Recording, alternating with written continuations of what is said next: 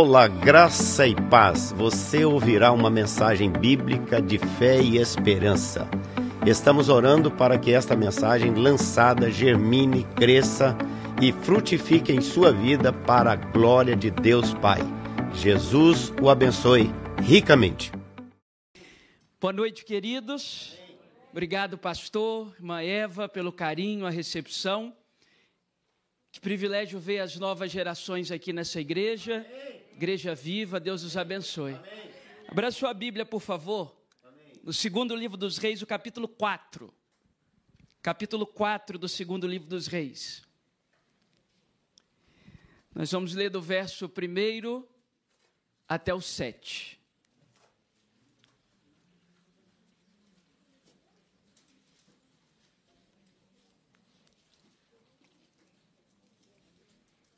Amém?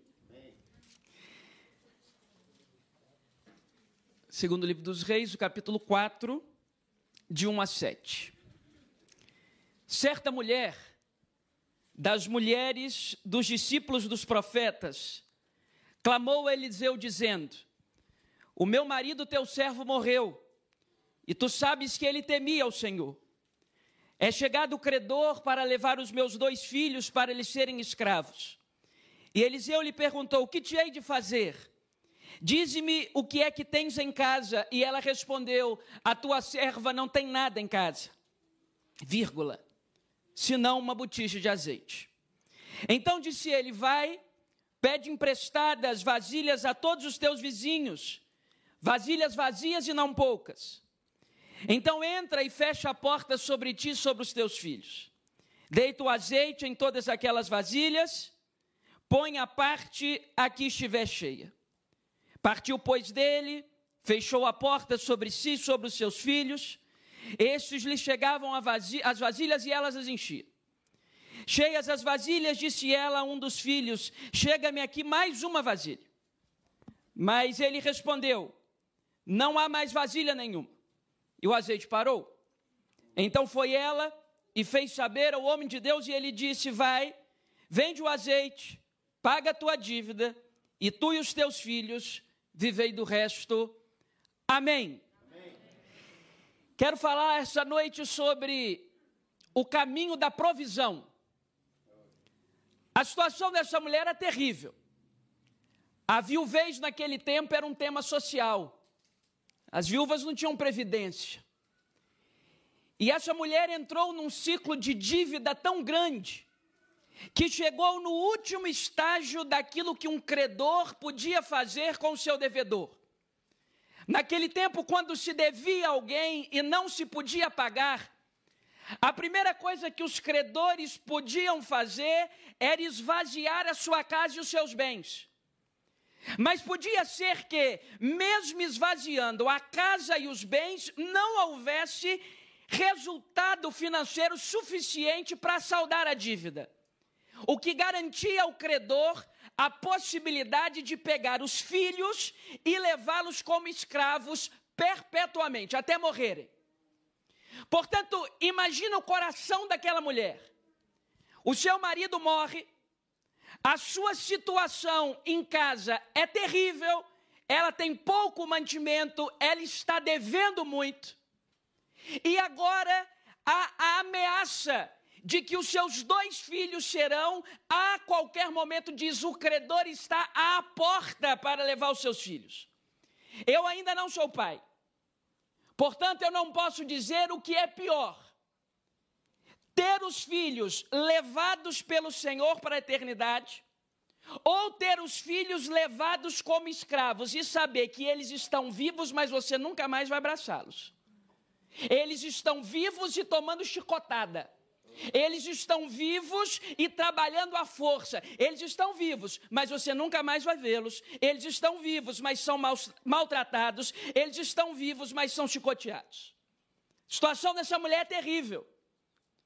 Se existe alguém na Escritura Sagrada que nós podemos olhar e dizer assim, é uma situação miserável, é a situação dessa mulher. Mas ela encontra um caminho da provisão. E com a sua Bíblia aberta, ela que é a revelação perfeita de Deus para nós, o roteiro está aí. Versículo 1.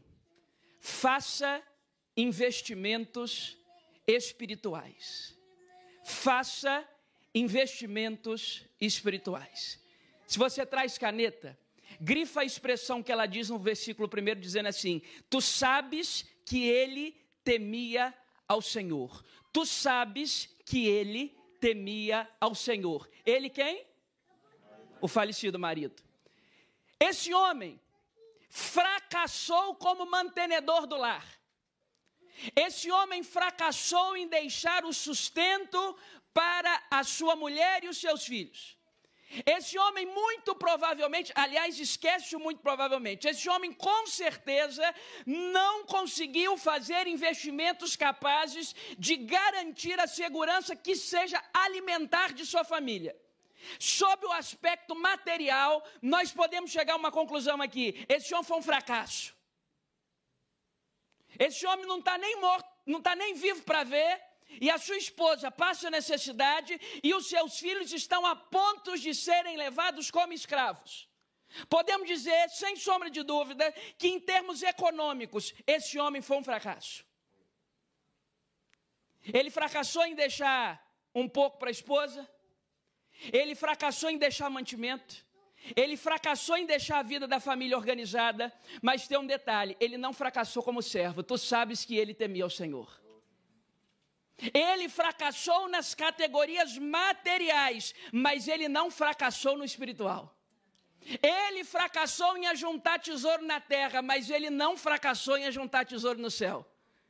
Ele fracassou em deixar sustento que a traça leva, mas ele não fracassou em deixar sustento eterno. Ela olha para o profeta Eliseu e diz: Tu sabes que ele temia o Senhor. Isso muda tudo, irmãos. Faça investimentos espirituais, oração, leitura da palavra, jejum, faça investimentos espirituais. Sabe de uma coisa? Nós passamos num dia, em média, oito horas trabalhando e oito minutos orando. A diferença da gente para os cristãos do primeiro século é que lá eles oravam horas, como se fossem minutos. E hoje nós oramos minutos, como se fossem horas. Esse homem fez investimentos espirituais.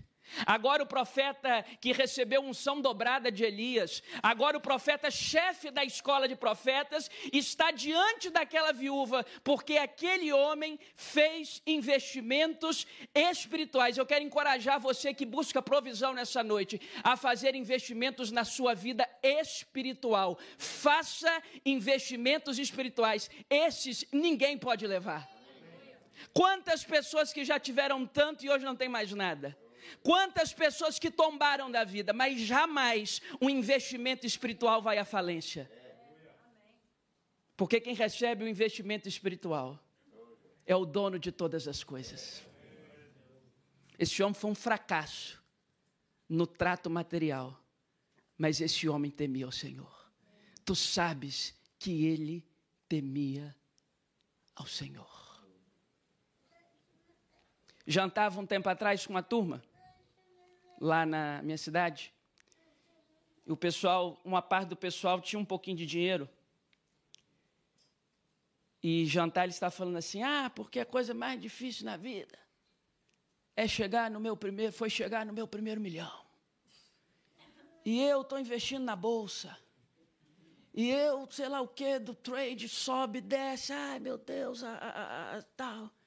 E eu fui me apequenando naquele negócio assim. Falei, meu Deus do céu. Eles olharam para mim e falaram: E você, pastor, tem investido também? Por sorte, tinha sido meu aniversário de casamento. Foi aniversário de casamento. Eu tinha dado duas bolsas bem legais para minha esposa. Aí eu falei: Estou investindo também. Estou investindo na Areza, eu acho, o um nome da marca. Ela falou, mas Areza abriu o capital? Eu falei, se abriu, não sei, eu sei que levou o meu todinho. E foi, foi embora, foi embora. Aí eles continuaram falando de riqueza, de dinheiro, e eu tenho isso, e eu tenho aquilo, e eu, pastor, né?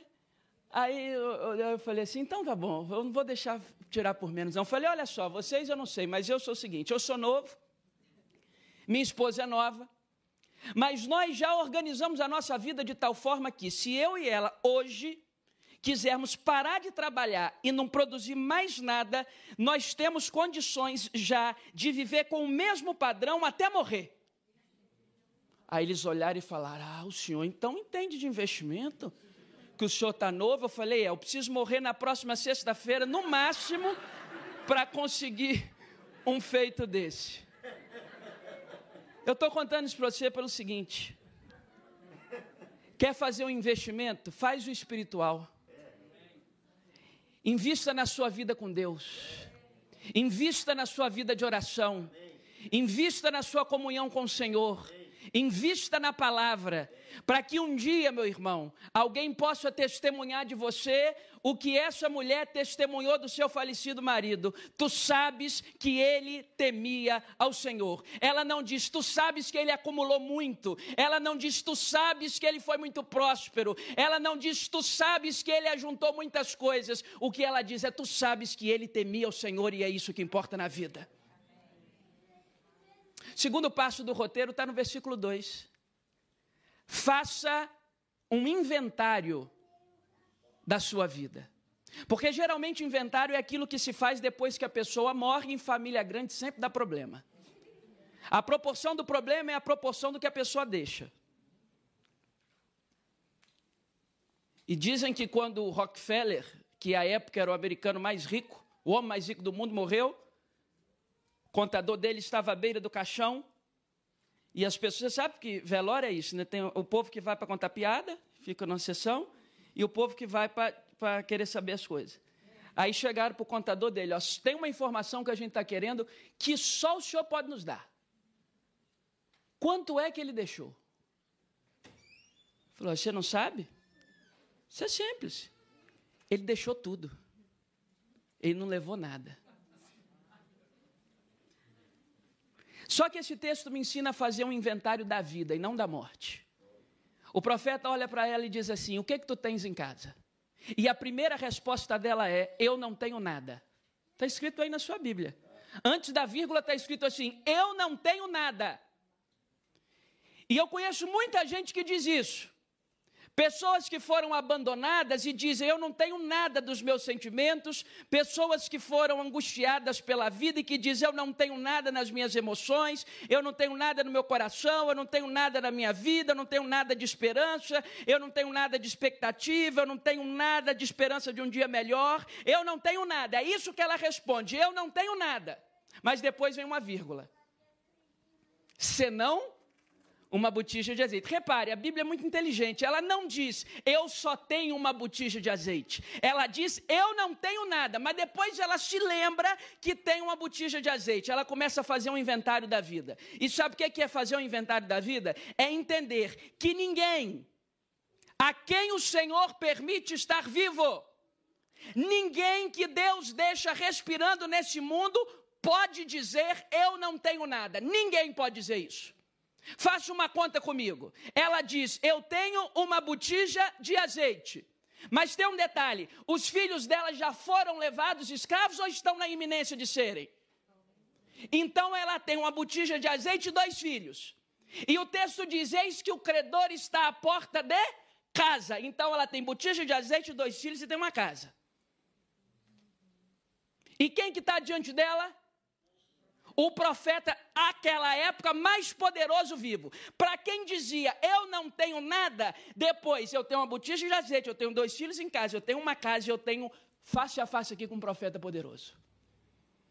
Faça um inventário da sua vida e você vai perceber que ninguém tem tanto a ponto de não precisar de ajuda e ninguém tem tão pouco a ponto de não poder ajudar alguém. Faça um inventário da vida. E você vai perceber que ninguém pode dizer eu não tenho nada. Todo mundo tem alguma coisa. Olhando para esse texto, eu vejo uma mulher que caiu em um mal muito grande, a precipitação ao responder. O que é que você tem? Responde ela, eu não tenho nada, precipitada.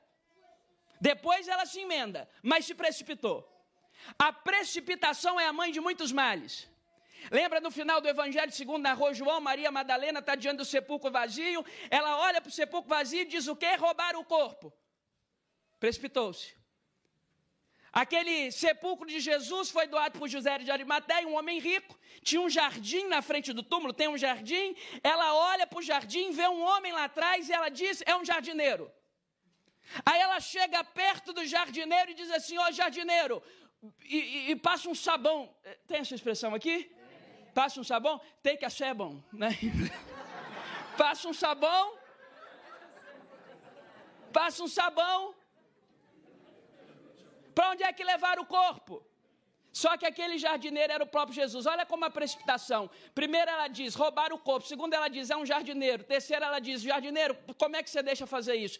Não roubar o corpo, não era um jardineiro, era o próprio Cristo ressurreto. Essa mulher se precipita, eu não tenho nada. Mas depois ela descobre que se Deus nos deixa respirar, é porque a gente tem alguma coisa, louvado seja Deus. Mas tem um terceiro passo nesse roteiro, está no versículo 3, do caminho da provisão. E é um dos mais importantes aqui, na minha opinião. Faça conexões. Faça conexões. O profeta diz assim: o milagre vai acontecer da seguinte forma: eu preciso de muitas vasilhas vazias. Ele estava para fazer a multiplicação do azeite. Eu preciso de muitas vasilhas vazias. Significa pelo menos duas coisas: que quanto mais vasilhas ela trouxesse, maior seria o milagre. E é assim que funciona na vida. Quanto mais vasilhas você coloca diante de Deus, mais Ele faz. Vasilhas. Fazer um curso para trabalhar em alguma coisa é vasilha que você deixa ali para Deus encher. Se capacitar em alguma área é uma vasilha que você deixa ali para Deus encher. Fazer uma conexão, ser gentil com uma pessoa, participar de um congresso é uma vasilha. Quanto mais vasilhas, melhor. Mas a segunda conclusão para mim é melhor. Essa mulher é uma boa vizinha. Porque se ela fosse uma vizinha ruim, eu vou dizer o que ia acontecer. Ela ia bater na primeira porta e ia dizer assim: olha, tem o seguinte, vocês estão vendo o aperto que eu estou passando. Só que tem um profeta lá em casa e eu só preciso de uma vasilha. Se você me emprestar essa vasilha, ele vai mudar a minha vida. Ela diz: Você? Você virou a cara para mim outro dia, eu não vou te emprestar vasilha. Aí ela bateria numa segunda porta e eu estou precisando de uma vasilha. Ela diz: Você? Você, esse dia eu te pedi um copo d'água, você me negou. Aí ela bateria numa terceira porta, eu preciso de uma vasilha para mudar a minha vida. Ela diz: Você? Você é a fofoqueira do bairro. Não tem vasilha para você aqui. Aí ela bateria numa quarta porta.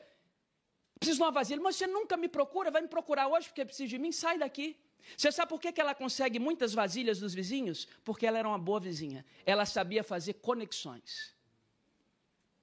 As pessoas que estudam recursos humanos já dizem: as pessoas são contratadas pelo currículo e demitidas pelo relacionamento.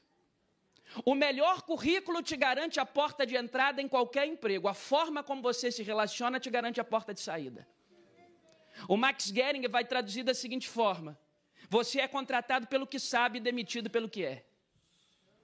Você é contratado pelo que sabe e demitido pelo que é. Tudo que você sabe te garante a porta de entrada. A forma com a qual você se conecta te garante a porta de saída. Quer um conselho absolutamente espiritual para você nessa noite? Seja gentil com as pessoas. Construa pontes ao invés de construir muros.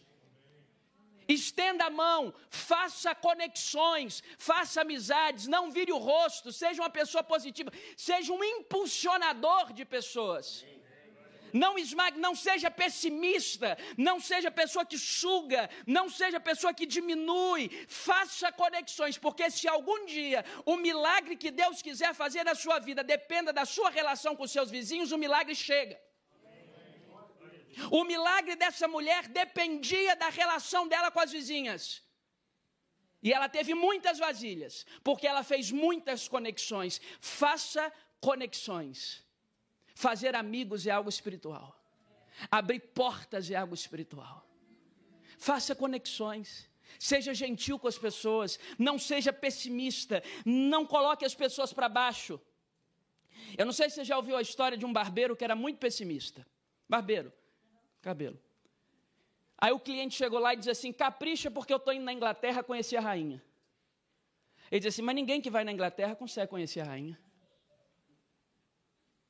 Perguntou o barbeiro para o cliente: Com qual companhia aérea você vai? Ele falou assim: Eu vou com a Delta. Olha, eu ouvi dizer que a Delta é o avião que mais cai. E você vai ficar em qual hotel lá? Perguntou o barbeiro. Eu vou ficar no, no Windsor de Westminster. Olha, eu estava vendo esses dias no TripAdvisor as, as negócios, é o que tem travesseiro mofado, tem gente que vai lá pegar lepra com travesseiro. Faz isso não. Pessimista, jogando a pessoa para baixo. Aí o cliente foi, 15 dias depois, ele volta para a mesma barbearia, cliente sem juízo. E ele chega, barbeiro, voltei de viagem, dá uma parada para mim. O barbeiro, foi um desastre, né? Ele diz: não. De todas as companhias aéreas que eu já voei, essa foi a melhor. De todos os hotéis que eu já fiquei, aquele foi o melhor. Me deram um upgrade de quarto. Aí o barbeiro foi se apequenando, porque todo pessimista é um pouco invejoso e não quer ver o outro prosperar. Aí, como uma cartada final, o barbeiro disse: Mas eu tenho certeza que a rainha você não viu. Ele falou: Olha que coisa interessante, eu estava na praça em frente ao palácio de Buckingham, vendo a troca das guardas, o embaixador brasileiro aparece em pessoa para sortear um brasileiro para uma audiência pessoal com a rainha. E no meio de tantos que estavam ali, eu fui sorteado. Entrei pelos palácios reais. A rainha, como chefe da igreja anglicana, eu me prostrei diante dela. Ela colocou a mão na minha cabeça, o barbeiro já pequenado, disse: O que, que a rainha te disse? Disse o cliente: Que cabelo mal cortado, meu filho.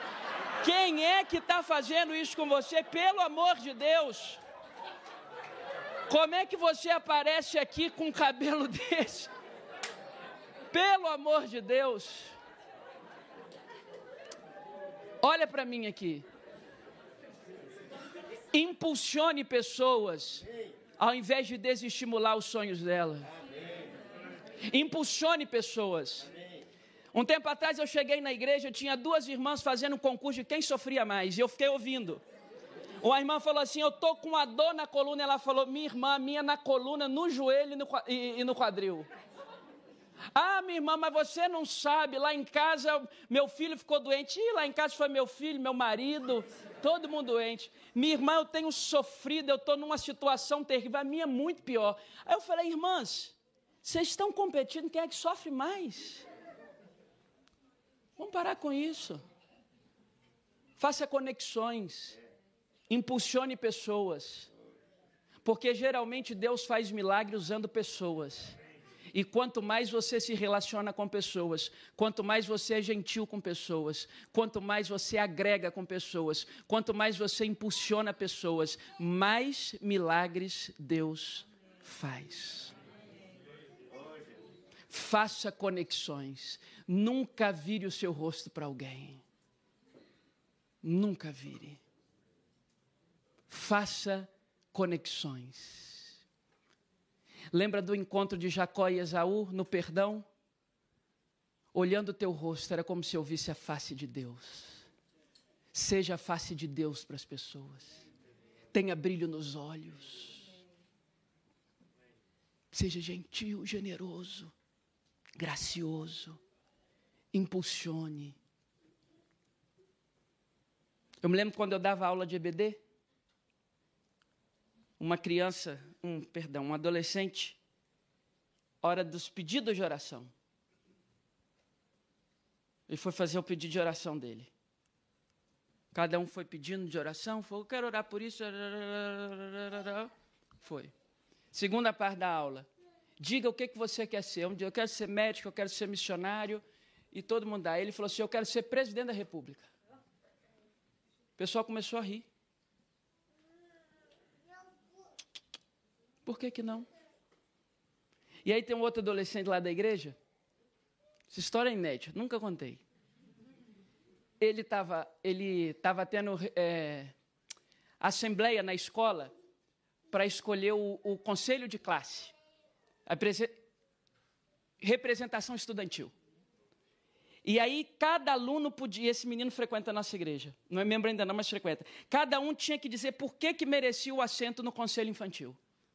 Aí o, primeiro disse lá, não, porque eu vou representar os alunos com muita dignidade, eu vou ser participativo. E o outro dizia, não, porque eu tenho um bom fluxo com as professoras. Aí chegou a vez esse menino que é da minha igreja.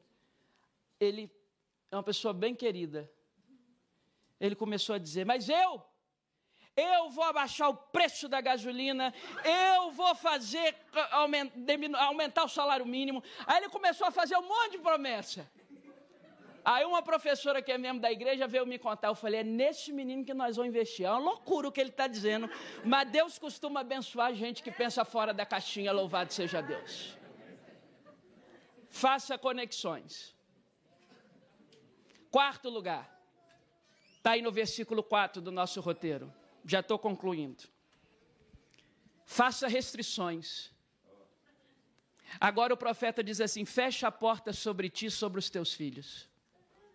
Até agora, o milagre dependia do que estava fora da casa, os vizinhos. Agora o milagre depende do que está dentro da casa. Fecha a porta sobre ti e sobre os teus filhos, porque tem muita coisa da nossa casa que de fato a gente pode abençoar lá fora. Mas tem coisa que a gente tem que resolver dentro de casa. Uma das virtudes de um ser humano é a discrição.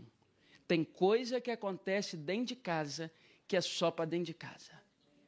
Um dia uma irmã me procurou e disse assim: Pastor, está acontecendo isso e isso na minha casa, eu estou contando para o senhor, preciso de ajuda, mas não conta para mais ninguém.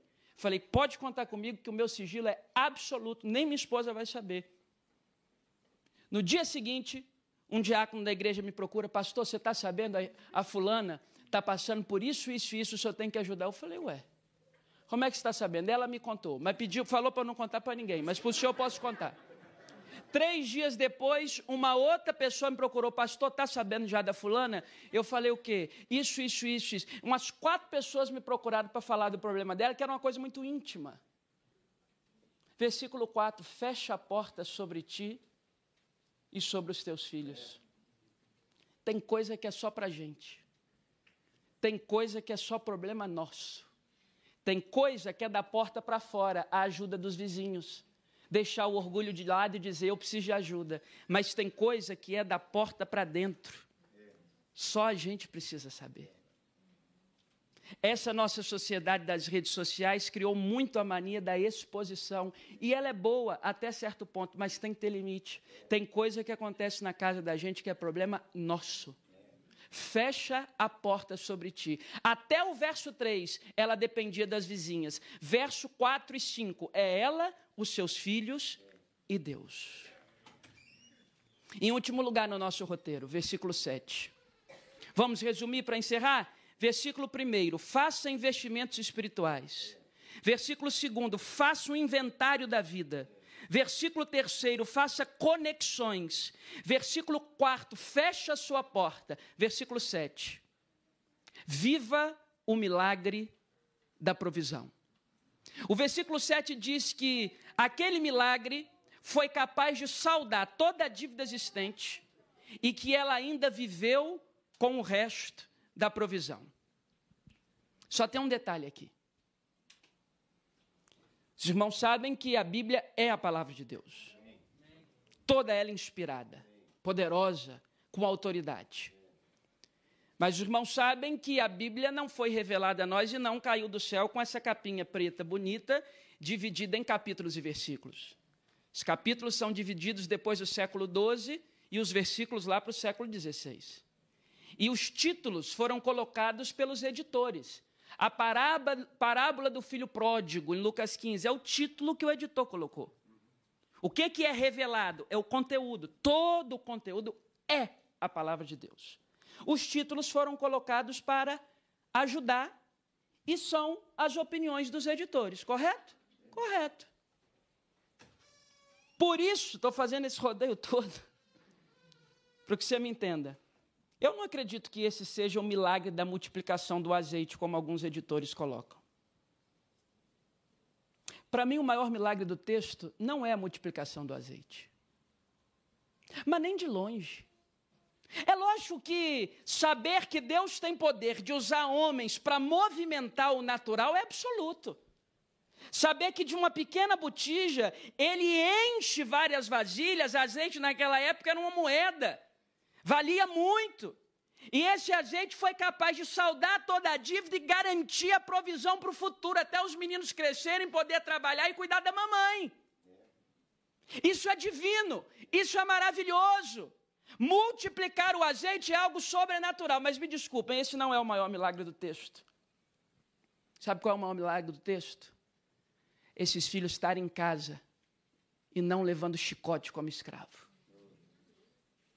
O maior milagre do texto é essa mãe que dormia noite após noite dizendo: É hoje, e dessa noite não passa. O credor vai vir buscar os meus meninos. Meus meninos vão tomar chicotada. Meus meninos vão ser escravos. Eu nunca mais vou ver meus meninos. E ela dorme e acorda com essa sensação, aquela angústia, aquele pânico, aquela depressão. Vão levar os meus garotos, vão levar os meus garotos. Sabe qual que é o maior milagre do texto? É que nessa noite ela dorme e diz assim: Ninguém tira os meus filhos daqui. Anota uma coisa no seu coração: Deus não faz milagre em coisa, Deus faz milagre em pessoas. Deus não tem compromisso com coisa, Deus tem compromisso com gente. Para mim, esse é o milagre dos dois filhos em casa. O milagre dos dois filhos que deixaram de ser escravos. O milagre dos dois filhos que foram poupados. O milagre da mãe que dorme aquecida pelos dois filhos. O milagre da família que não foi destruída. A multiplicação do azeite é só um detalhe. Porque Deus não tem compromisso com coisas. Deus tem compromisso com gente. O melhor que Deus pode fazer por você não é coisas que Ele possa te dar é gente que Ele possa te apresentar. São pessoas, família em casa, filhos reunidos, saúde, provisão, graça, ar, vida. Esse é o maior milagre do texto.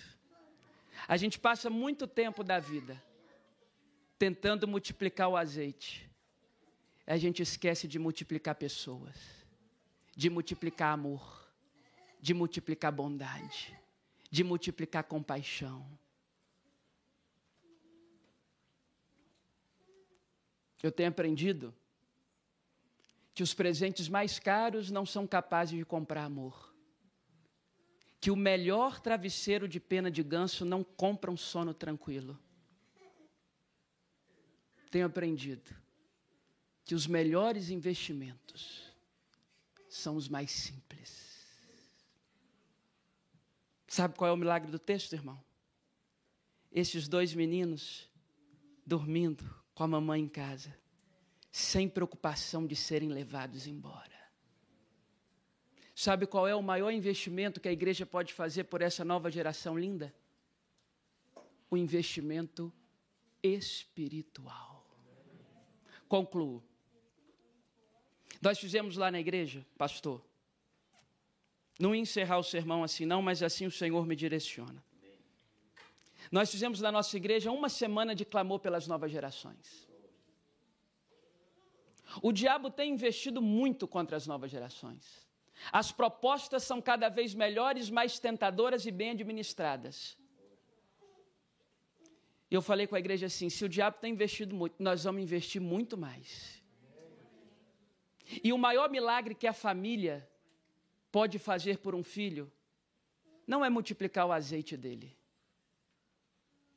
é um investimento espiritual. Conta-se que Agostinho de Pona foi um jovem muito travesso e a sua mãe, chamada Mônica, Chorava, chorava, chorava e dizia: Senhor, conserta a vida do meu filho, Senhor, conserta a vida do meu filho. E eles, de tradição católica, ela procurou um padre em lágrimas e disse: Ora pelo meu filho, suplica pelo meu filho. Ele diz: Vou suplicar. Ela foi num segundo, vou suplicar. Num terceiro, vou suplicar. E nada do menino ser consertado. Até que ela chega num que diz assim: Eu não vou orar por ele. Ela se assusta, mas ele conclui: Eu não creio num Deus que deixará de salvar um filho de tantas lágrimas.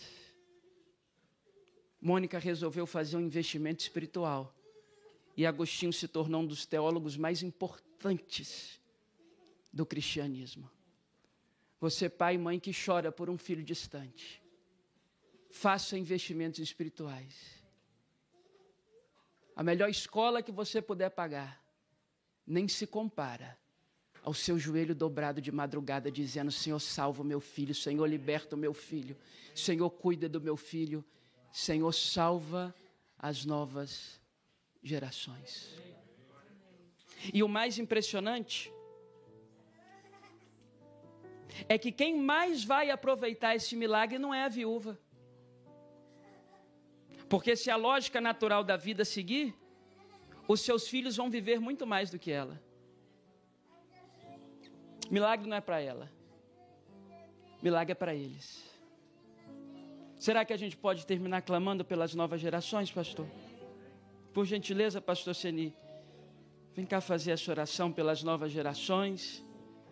Se os nossos jovens e adolescentes puderem ficar em pé, e se a gente puder estender as mãos para eles, para nós como igreja, vamos fazer o um investimento espiritual na vida deles. Se você, pai e mãe, seu filho não está aqui, você que nos acompanha pela internet, seu filho está distante do Senhor, faça um investimento espiritual nessa hora. Talvez se algum adulto puder abraçar esse jovem, para que nenhum fique sozinho agora, e fazer uma oração por ele. Chega perto aí, adulto, diáconos, líderes, visitantes. Abraça um, ministra do poder, da graça de Jesus, que nenhum fique sozinho nessa hora. Você pode se movimentar. Faz uma oração por ele, diz: Senhor, eu vou fazer um investimento espiritual na vida dele agora. Eu vou fazer um investimento espiritual na vida dela agora. Que nenhum adolescente fique sozinho. Que tem duas crianças sozinhas aqui na frente. Vem cá algum diácono, alguma tia. Coloca a mão. Vamos pedir pelo poder do sangue de Jesus. Faça um investimento espiritual nessa noite. Esse investimento nunca falha. Esse investimento nunca falha.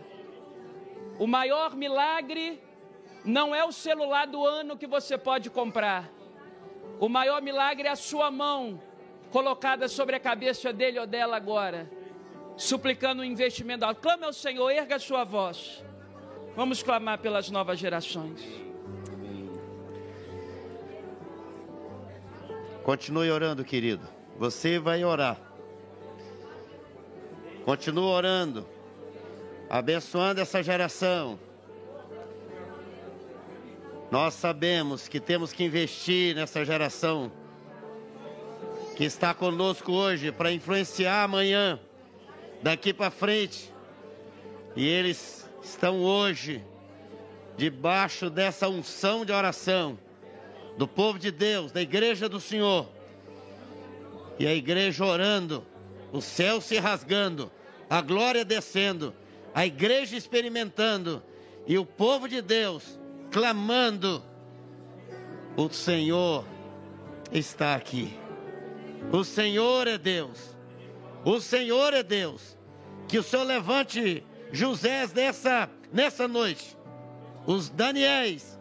Levante aqueles, ó Pai, que são verdadeiramente tocados pelo mover do Senhor, pelo teu poder, pela tua graça. Reveste, Senhor, os nossos jovens, nossos filhos, nossas crianças. Reveste, Senhor, para que Toronto conheça verdadeiramente aqueles que servem ao Senhor. Abençoa os lares, Senhor. Abençoa os pais.